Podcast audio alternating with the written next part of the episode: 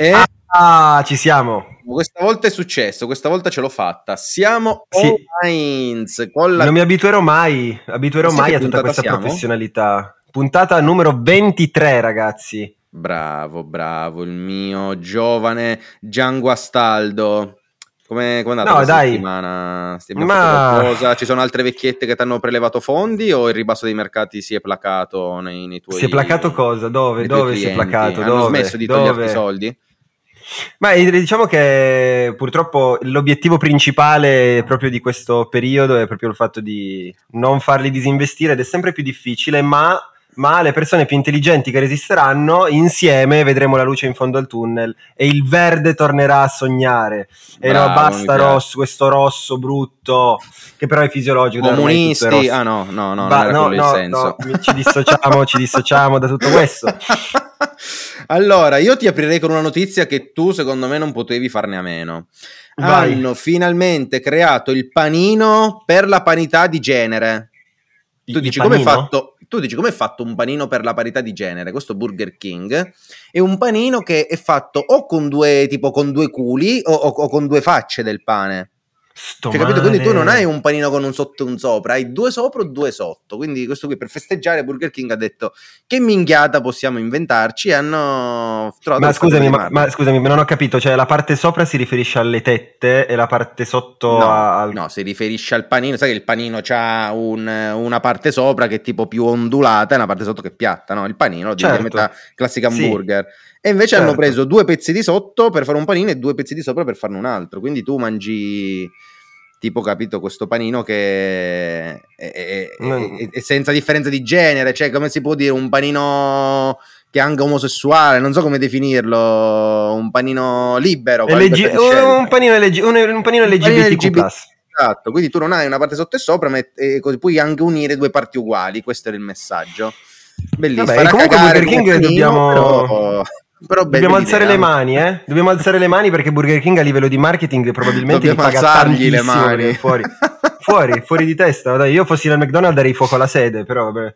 Eh. Ci sta, ci sta, ci sta. Come un po' la, l'altra allora. notizia del visto che, mi, visto che siamo partiti sì, col culo, continuiamo col culo, esatto.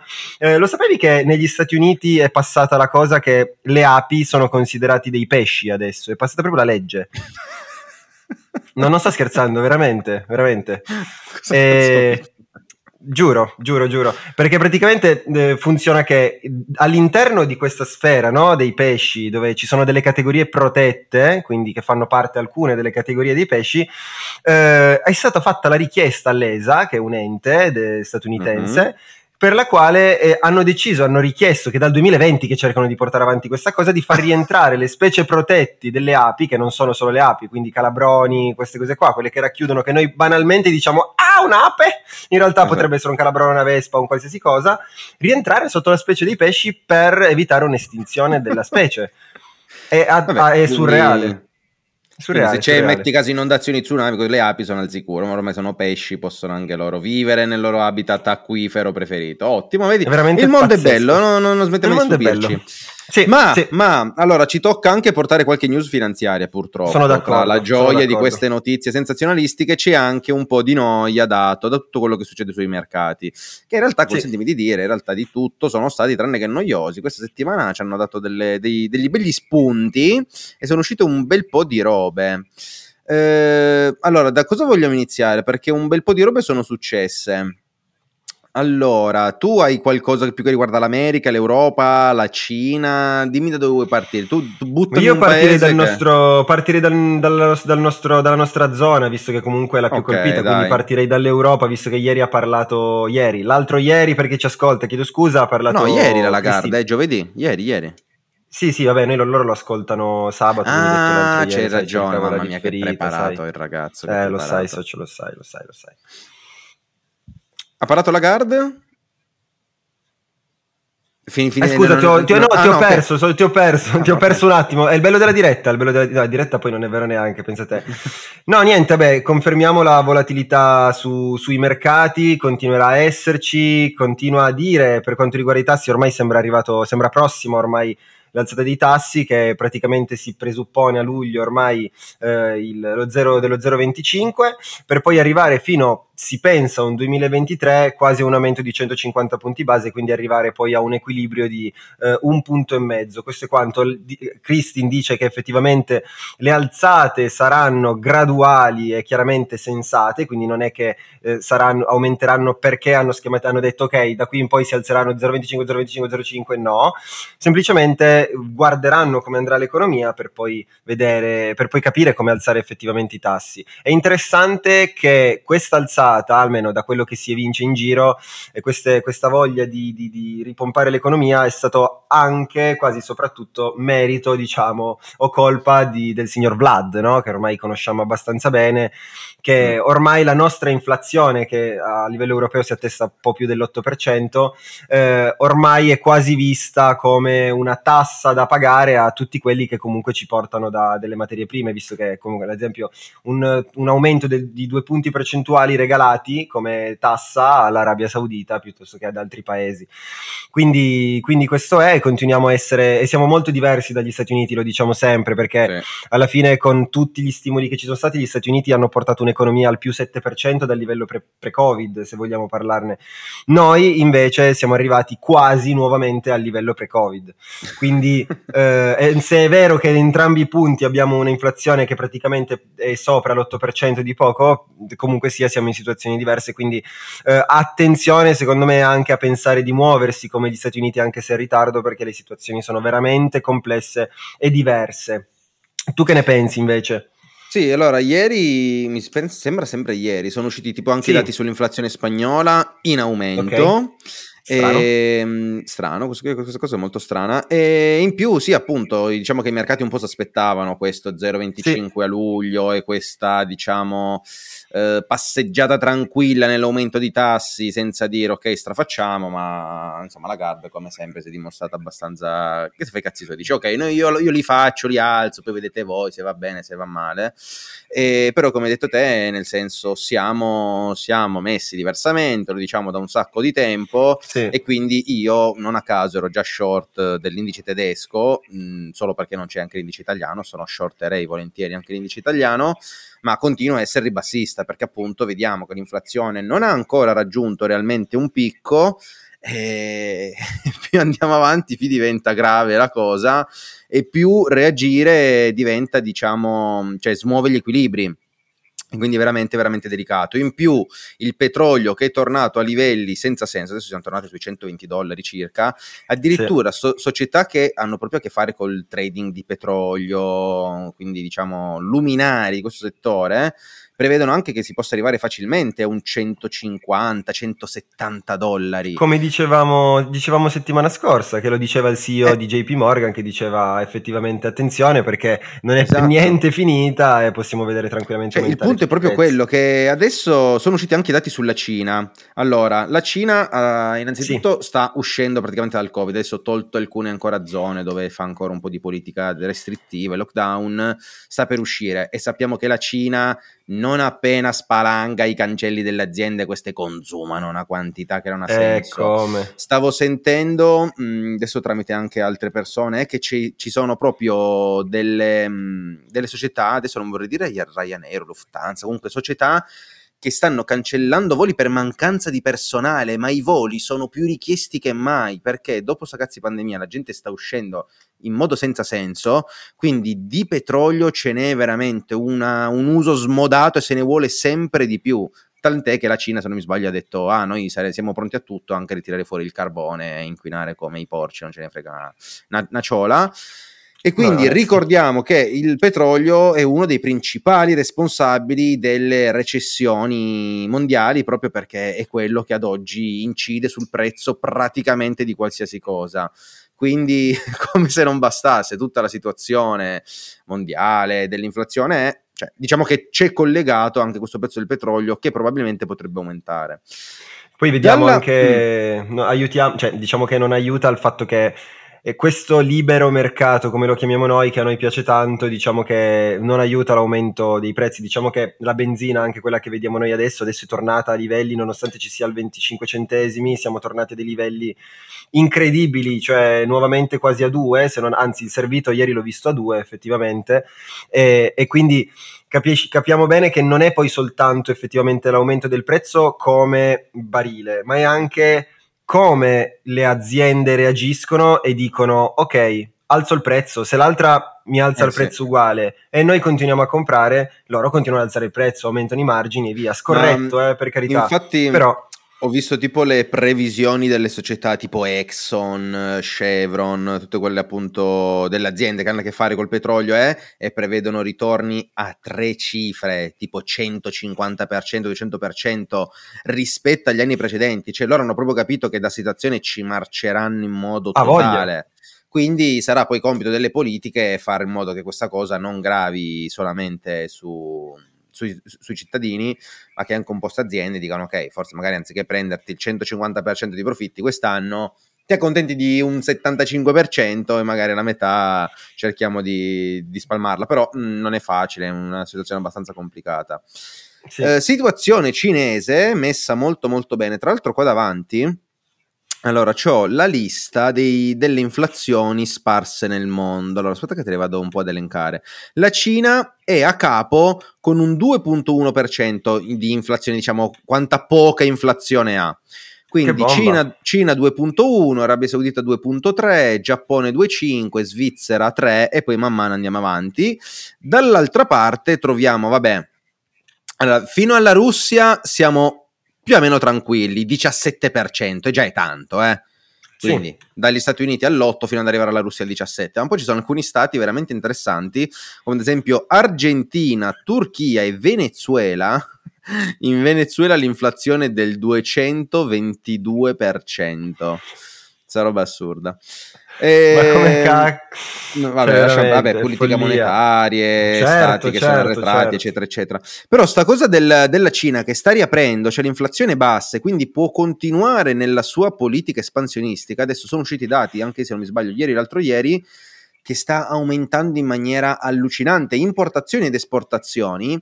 E questo è un grande, grande, diciamo, aiuto all'economia australiana, che infatti cos'è, 3-4 giorni fa, ha fatto l'aumento dei tassi, stupendo i mercati perché li ha alzati di più del previsto.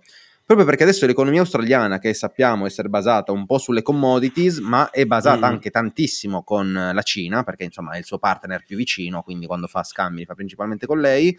E, ehm, quindi anche l'Australia, che è un'economia adesso si sta dimostrando abbastanza forte, sta può, diciamo che può spingere un po' di più sulla propria moneta, sul, sui, sui, tassi di interesse e diciamo che riesce a controllare bene, abbastanza bene la sua economia. Quindi potrebbe essere una di quelle sorprese che nel 2022-2023 può dare mh, parecchie soddisfazioni. Ad esempio, adesso sto comprando dollari australiani, sto un po' puntando su, su quell'economia e devo dire che non è, non, non è male, non è male. Uh, invece, prima abbiamo parlato anche un attimo di, di Europa, di come si anda al culo. Mm, alla fine sono due i dati che ci interessano. Il primo era l'inflazione, e più o meno sì. abbiamo visto che insomma siamo nella media. E a livello di disoccupazione? A livello di dis- sono usciti dati di disoccupazione? Non ce l'ho, no, pri- ce l'ho no prima mi, mi, parlavi di, quale, di, di, una disoccupazione tra Germania e l'Italia. Ah, scusami, scusami, scusami. Eh, uno gli fa gli assist, questo è troppo scemo. Eh, ma capisci, se gli assist, eh, praticamente se tu, è come quando tu lanci la palla a qualcuno, se io sono davanti a te, la palla la lanci dietro, come cazzo la prendo la palla? Comunque. Non, non, so, non so, che metafora hai fatto, ma va bene, farò finta che abbia senso. Allora, tu conta che eh, il sud Italia, ok? Ha più disoccupati della Germania. Questa è la notizia. Di base, voglio aprirla così. Ci tengo ad aprirla così. No, praticamente molto banalmente siamo, abbiamo, abbiamo, un grosso problema, lo sappiamo da sempre, questa spaccatura che in realtà dovremmo evitare di avere spero che prima o poi effettivamente non ci sarà, ma purtroppo essendo nonostante siamo nello stesso paese siamo culturalmente diversi, è brutto da dire però è, è così, abbiamo una cultura un pochino diversa da nord a sud. E se vogliamo ancora aprire di più immaginiamo la, la, il, l'enorme divario che c'è ad esempio tra il sud Italia e il nord Europa addirittura, quindi nord Europa, Germania mettiamo così, che poi non è proprio sì, mettiamo nord Europa, sì, centro-nord Europa, che ha quasi 750.000, mettiamo così, eh, di, di, disoccupati, scusami, Nord Italia 750.000 disoccupati, eh, confronto il totale che è 1 milione e 3 disoccupati, quindi c'è soltanto in Sud Italia, quindi con la metà più o meno, ne ha più di tutta la Germania messa insieme. E quindi è un numero preoccupante che speriamo che tutte le varie politiche e in, l'assistenzialismo, che io purtroppo questo assistenzialismo continuo a non so, sopportarlo. Infatti scenda... a noi conviene essere disoccupati, scusa. È eh, certo che ci conviene, cioè, ma che poi aspetta, disoccupati sulla carta, perché comunque esatto, sì. siamo d'accordo che è sicuro mh, mm, almeno la metà delle persone che poi alla fine comunque lavorano in nero o comunque prendono il reddito e continuano a lavorare in nero. Sì. Il, la cosa bella della Germania è che ha alzato il salario minimo a 12, non so se l'avevamo già detto la scorsa settimana. Sì, forse no, sì, forse l'abbiamo detto. detto. Forse okay. no, che il salario minimo non da 9 Esatto, da, perché poi è uscita una direttiva europea che ha, obbliga praticamente gli stati mm. ad alzare questa settimana, ad alzare poi effettivamente esatto. il salario minimo o comunque a imporre un salario minimo. Eh, la Germania appunto, come dicevamo, da 9,86 una roba del genere l'ha portato a 12 e qualcosa quindi ottimo già direi.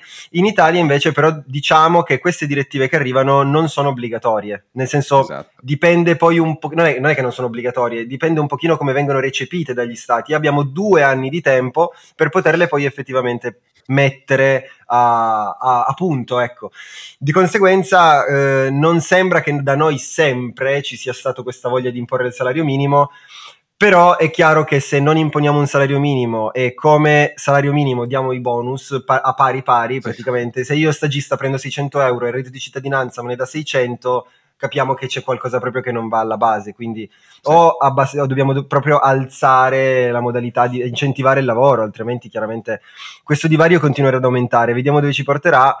E questo comunque a livello di investimento proprio bisogna pensare, proprio a livello di investimento sul paese. Infatti l- l'attenzione si pone poi per le elezioni del 2023 in Italia proprio per dire ci sarà la necessità di guardare a sei anni, sette anni, dieci anni. Se qualcuno farà, fa promesse, le fa a un anno, a sei mesi o quello che è, o a sei settimane, chiaramente non votate lui perché l'Italia sarà destinata a morire. Bisogna pensare ormai da qui a dieci anni e purtroppo per cinque anni bisognerà soffrire, però bisognerà pensare a quello. Eh beh, il punto è quello che se tu vuoi far bella figura non puoi pensare nel lungo perché se pensi nel lungo tu sei quello che ha fatto un governo di merda che per quattro anni è andato tutto male. In realtà poi è solo grazie a te se nel futuro le cose si potranno riprendere, esatto. però eh, tu sei quello che deve far andare le cose male perché finché non, non, non si soffre un po' non, non ci si può mai, mai riprendere. Un bel po'.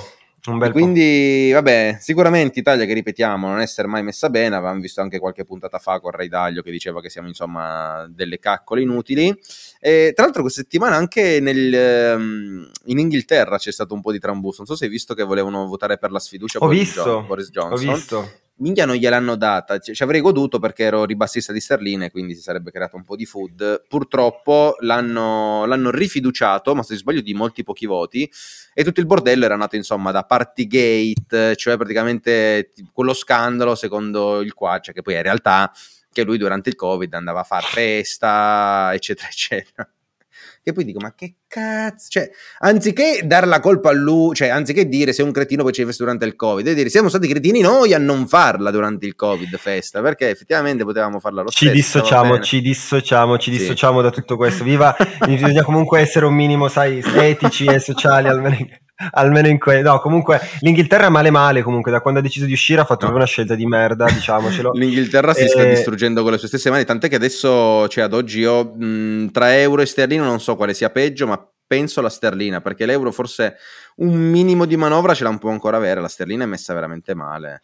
Sì, dall'altra parte sta provando in tutti i modi ad allearsi con gli Stati Uniti, proprio in tutti i modi, cioè Boris Johnson sì. secondo me regge le palle a Biden quando va in bagno, capito? Cioè siamo a quel punto. Io reputo, sì. rep- lo reputo così, ha bisogno degli Stati Uniti, le politiche sono totalmente uguali, sincrone quasi, per quanto riguarda la guerra in Ucraina, cioè appoggiano tutti e due gli stessi ideali, proprio perché probabilmente sono soli e si sentono, non probabilmente, sono soli, non so perché eh, sono usciti da un continente che comunque andava di merda, ma eh, almeno erano con qualcuno, invece ora sono da soli e vogliono gli Stati Uniti, ma gli Stati Uniti giustamente al momento dicono pensano a se stessi, pensano a se stessi, Boris, normale, Boris. Normale.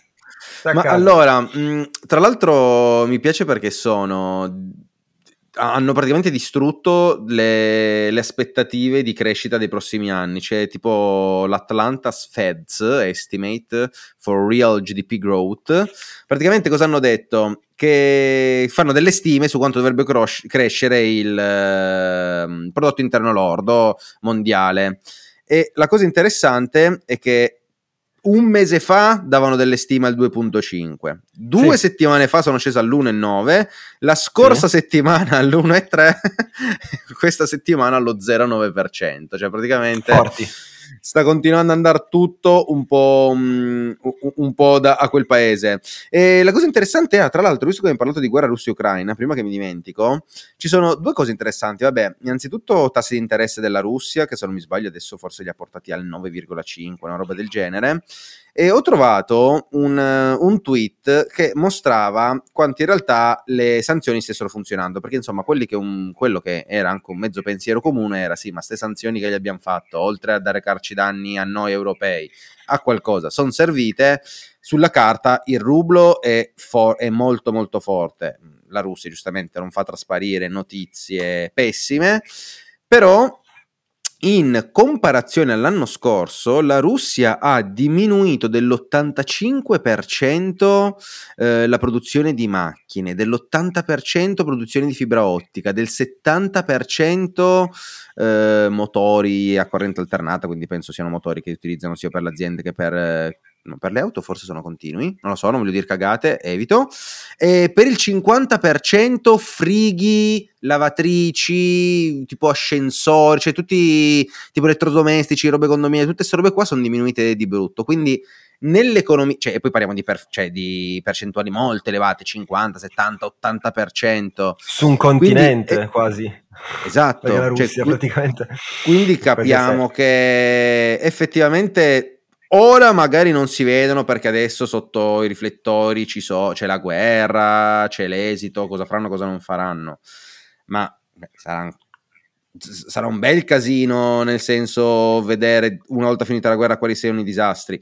Quello potrà essere un'occasione poi per chi arriverà con un po' di capitale di dire ok, adesso che tutto si è calmato e sistemato, forse posso andare a metterci qualche soldino perché insomma, come sempre, dopo una discesa prima o poi tornerà una salita, voluta, non voluta, aiutata da qualcun altro, ma comunque. E boh, bisognerà vedere la Cina adesso che riapre se effettivamente aiuterà così tanto la Russia, perché sembrava ci dovrebbe essere, cioè ci dovesse essere più amicizia. In realtà la Cina sta dicendo: Io continuo a farmi i cazzi miei, vado per la mia strada e faccio il mio. Quindi sarà, sì. sarà divertente. Sarà interessante, la Cina, la Cina, è veramente... a me piace, sono sincero. Eh, eh, mi fa forte. schifo e mi piace un sacco ed è lo stesso tempo. Eh, mi eh... piace la, la, sua, come si chiama? Come la spavalderia, ma soltanto, in, no, no, quando, sai quando... Spocchiosa, spocchiosa, bravo, spo- perché tanto lei, tanto lei, lo sa già che continua così e tra dieci anni sarà due volte gli Stati Uniti, lo sa già, sì. dice, vabbè, tanto, mi piace, mi piace, mi piace. La, la Cina se ne frega. Um, ah, do, cosa interessante riguardante l'Europa che non possiamo non dire. È passata mm. per ora solamente la, la, proposta, poi dovrà diventare legge con un iter eh, infinito. Obbligo di immatricolare le auto elettriche dal 2035, cioè nel senso obbligo di immatricolare solo auto elettriche dal 2035. Cioè stiamo parlando obbligo. di praticamente dopodomani quasi in termini tra virgolette finanziari ed economici cioè non si potranno più vendere macchine benzina o diesel, non hanno parlato di GPL metano, non so e se ibride? Niente, no? Ibride? Eh, non lo so, ma penso di no, perché ibride comunque non lo so, non lo so ibride. Però il punto è questo, cioè auto elettriche e idrogeno. Ma allora, in realtà, questa, diciamo, questa, questa regola, questa legge che poi forse verrà approvata fa parte di una cosa molto più ampia per tutto quello che riguarda la transizione ecologica, eccetera, eccetera. Il problema che tutti si sono posti è, tolto il fatto che le case automobilistiche si devono adeguare, eccetera, eccetera, vabbè, hanno 13 anni di tempo, lo possono fare. Ma noi, cioè, Secondo eh, te siamo pronti eh, per soddisfare no, un, una no. popolazione di auto elettriche? Ma dove? Quando? Cioè, no. tu immagina oggi dove cazzo le carichi tutte queste macchine elettriche o fossero ad idrogeno, c'è un distributore ogni mille chilometri? Cioè, l'infrastruttura non è minimamente pronta, ma anche proprio la rete elettrica, cioè, non è pronta a, a una roba del genere. No e dieci anni, benché sembrino tanti, non sono tanti per preparare, cioè non stiamo parlando di preparare il paesino, l'Europa a questa transizione. Cioè, tu veramente devi riuscire ad andare a mettere anche l'Italia, il... l'Italia, esatto, cioè. l'Italia. Cioè. cioè, ma tu te lo vedi tipo parcheggi sotto casa e tu ogni 20 metri devi avere una colonnina, se no io che parcheggio sotto casa cosa faccio? Non mi posso ricaricare l'auto, cioè non, non, non posso più andare in giro cioè, è un problema non indifferente, quindi probabilmente faranno dei cambiamenti a questa legge, vedranno come sistemarla. Sicuro. Ma mh, mm, insomma, sulla scia di questo, buono per chi sta, sta, appunto, sta comprando litio, queste materie prime, eh, perché insomma si capisce che la direzione è quella. E quindi, di nuovo, nota financial advisor, però riflettiamoci, perché se il futuro vuole andare verso di là, e si obbligheranno poi un giorno o l'altro a fare solo cose elettriche, eh, le materie prime sono quelle, quindi è un mercato nel quale valutare se entrare con una sorta di piano d'accumulo. Io sono estremamente sincero, ho iniziato un piano di accumulo sull'idrogeno perché mm. ho guardato l'ETF ed è mh, abbastanza, cioè ti dico sottovalutato, non sapendo poi realmente se è sottovalutato, probabilmente è quello il suo prezzo ufficiale, però è basso come prezzi rispetto a quando l'hanno, mh, l'hanno aperto ed effettivamente si parla dell'idrogeno non tanto per il trasporto privato quanto per il, daspor- il, trasporto pubblico. Già in Germania si utilizzano molto, da che ho letto, treni che utilizzano questa tecnologia all'idrogeno, eccetera, eccetera, che in realtà è anche molto più pulito dell'elettrico. Eh, è solo che è anche più costoso, quindi bisognerà capire un attimo come, come, ci si muove. Però già io in un'ottica di qua a 15 anni, se questa cosa diventerà, e molto probabilmente diventerà sempre più obbligata, eh, sto iniziando a valutare questi investimenti nell'idrogeno, perché boh, vediamo, tolto l'elettrico, secondo me è una delle altre cose che, che può andare a, a smuovere un po' l'economia. Mi sembra giusto, ma invece, visto che siamo verso, verso la parte finale del, sì. della nostra chiacchierata, hai voglia di parlarmi di un pochino di cosa sta succedendo nel tuo mondo? Perché ho visto che hai condiviso su Instagram un certo cambiamento su una delle più importanti, diciamo, criptovalute allora, sì, in allora, circolazione. Mh, mm, eh, non posso passare alle cripto senza prima parlare di Elon Musk, però, perché sennò mi sento male. male. Sai che se, se faccio male. l'episodio senza okay. Elon Musk io no, non vivo. Ok. Elon allora Musk, a quanto pare, non vuole più comprare Twitter. no, lo sapevo. Perché dice, dice, che lo stanno fottendo. Dice, no, ma mi hanno mentito, le cose non stanno... Mm, hanno cambiato le carte in tavola. Io lo amo, cioè, perché adesso lui. Allora, probabilmente ti dico secondo me com'è andata, eh, parere puramente personale. Certo, Tesla, già Tesla si sta andando, no, non dico dal culo, ma Tesla sta perdendo Bravo. molto valore e quindi il suo prestito che avrebbe dovuto fare per comprarsi Twitter sarebbe già andato quasi in margin call e quindi lui dice, ascolta, eh, evitiamo, evitiamo di spendere 50 miliardi, magari affronteremo un periodo un po' difficile per l'economia teniamoci di questi 50 miliardi. Sì, ma quanto è scemo. Quanto è scemo però, da una parte quanto è scemo o, o quanto è furbo, perché comunque vuol dire, vuol dire, parlare così e dire queste cose vorrebbe dire in qualche modo anche cercare, o non la prendi e quindi boh, non la compri più, oppure, oppure uccidere il prezzo e comprarla veramente a un prezzo ridicolo, perché poi tutto può manipolazioni essere. su manipolazioni. Totale, totale, totale. È il mio idolo. Dovrebbero arrestarlo, idolo. dovrebbero arrestarla una persona del genere. Sì, sì, si fa esattamente quello Follia. che E poi, ultima cosa, ma magari poi ne parliamo più avanti, divertente il fatto che Apple abbia iniziato a mettere, visto tipo, paghi, prendi adesso e paghi dopo. Sì, come PayPal. Sarà divertente Eh, sì, sarà divertente per, per, l'Italia perché insomma noi che ci basiamo su finanziarie, queste robe qua, quindi le banche adesso vivevano anche un po' di, di queste cose, di finanziamenti, S- sarà divertente perché se non ho capito male sarà tutto a tasso zero, quindi... certo, certo, certo, cioè, Mima... Quindi cioè, toglieranno un mercato di non so quanti miliardi a tutti quei finanziatori che prima di lavoro facevano solo quello, cioè ti facevano comprare il frigo a rate, adesso è arrivata Apple e, e ci pensa lei, quindi sarà, sì, sarà divertente. Sì, allora, con PayPal, PayPal mm. puoi già farlo, tre rate da tre mesi a tasso zero con qualsiasi cosa. Cioè, io quando pago, ad esempio, compro i vestiti su internet. No, appunto, per quello dico, magari okay. per 50 euro ti chiede pagale in tre rate, no? Quindi è da un po' già che c'è, però nel senso. Nel senso sì, sicuramente le banche su questo, però vabbè, comunque i finanziamenti più grossi, comunque sia, diciamo per gli acquisti del sì, cavolo, ecco, mettiamo un po' così. Sì, sì, se devo prendere una macchina non la compro con Apple Pay. Esatto, ehm, bravo. Allora, mi parlavi sì di tema cripto. Mm, sì. Come ti dicevo nel fuori onda, prima che aprissimo, in realtà le cripto le sto guardando sempre meno perché è, okay. son, è sempre più come Spieghiamolo, spiegalo, spiegalo, eh, spiegalo, eh, spiegalo. Esatto, io non è che mi metta a parlare di Facebook, Netflix, Amazon, perché alla fine nell'ecosistema mondiale eh, cioè, contano ma eh, sono delle aziende fine, non è che decidono loro l'economia mondiale, diciamo loro sono in balia dell'economia. Poi nel caso proprio del Nasdaq, se vado a prendere il suo indice, allora hanno una certa rilevanza. Ma per quello che riguarda il mondo, se Amazon va bene o va male, non gliene fotte un cazzo a nessuno. Se Amazon va male, si sposteranno da qualche altra parte.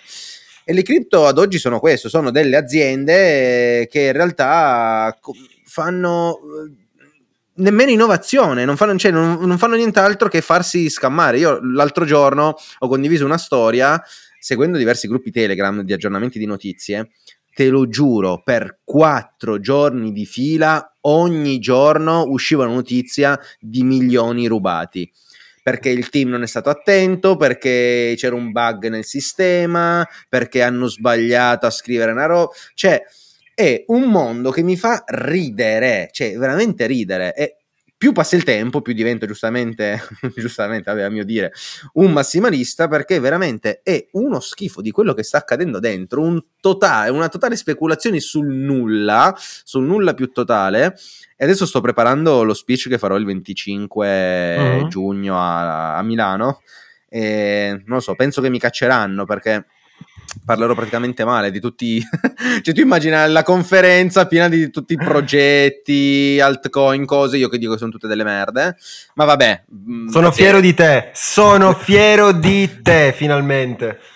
Sì, sì, sì, è così. È un passaggio che pian piano fanno tutti. Quando inizi a studiare il settore, esatto, capisci okay. che in realtà crypto influencer è un termine per giustificare persone che vogliono parlare di innovazione. Per carità, c'è l'innovazione, ci sarà negli anni ma quello che succede per adesso nel breve è solo scam, truffe, persone che non sanno esatto. cosa stanno ben facendo.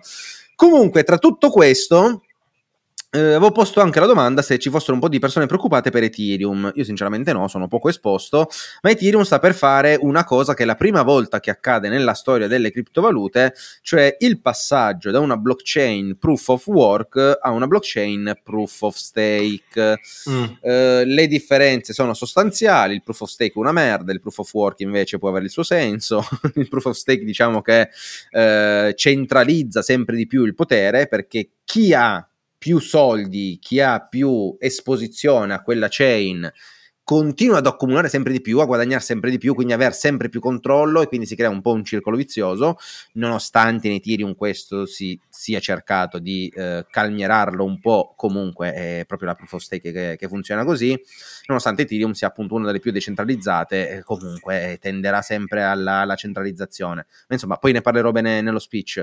Il punto è proprio questo, che c'è questo merge, cioè si fonderanno insieme queste due chain che per ora stanno, diciamo così, funzionando in parallelo e quindi Ethereum passerà a proof of stake.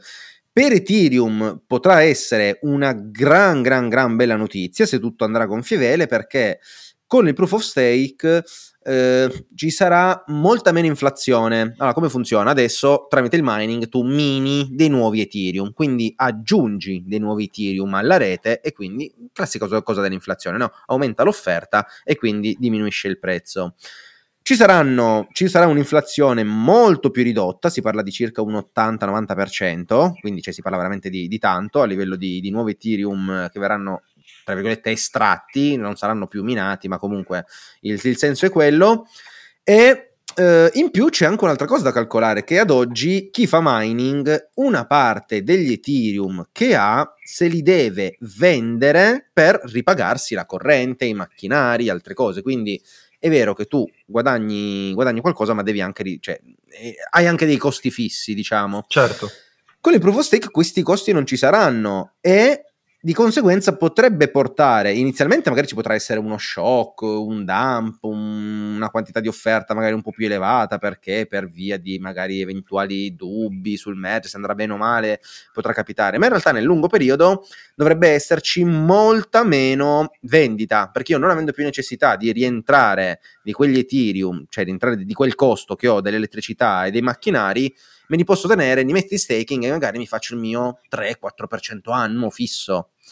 Quindi, insomma, è una buona notizia, soprattutto per il primo anno circa, perché si inserirà questa proof of stake con tutto quello che abbiamo detto, ma continuerà ad esserci un'alta quantità di fees bruciate perché Ethereum non abbasserà le commissioni, che ad oggi sappiamo essere praticamente le più costose del, dell'ecosistema certo. cripto. Quindi noi sappiamo che per ogni fee che si paga una parte viene bruciata. Meno inflazione è la stessa quantità di, diciamo, Ethereum bruciati, uguale prezzo che dovrebbe risentirne molto molto di più.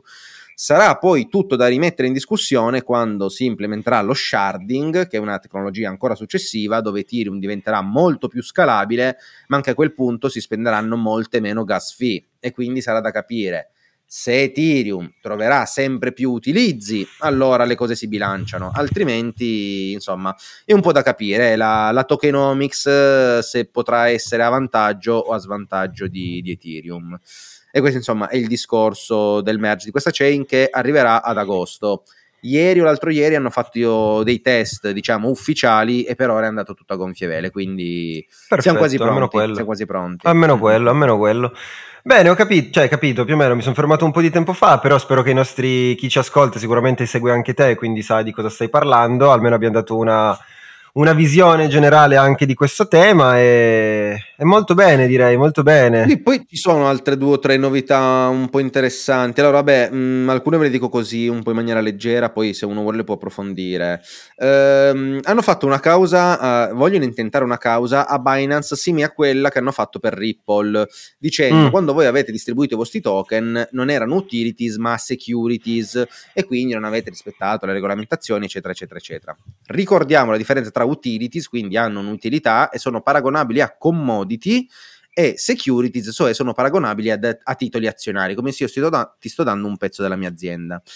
Questa cosa si fa interessante perché è passata anche qui una proposta di legge, quindi hanno fatto questo disegno di legge, hanno fatto que- que- questa, questa, proposta, due, due tipi, una repubblicana, una democratica, quindi tipo agli antipodi in America, per okay. fare un po' di che sia imparziale e praticamente hanno cercato di buttare giù un po' una sorta di framework per regolamentare le criptovalute. La cosa interessante è che vanno proprio a fare una differenziaz- differenziazione tra quelle che possono essere crypto securities e crypto commodity. E questo è importante perché vuol dire che quando io non tratto più di securities, non vado più a dare solamente giurisdizione alla SEC, ma la, anche alla CFTC, che appunto è commitment, trader, eccetera, eccetera.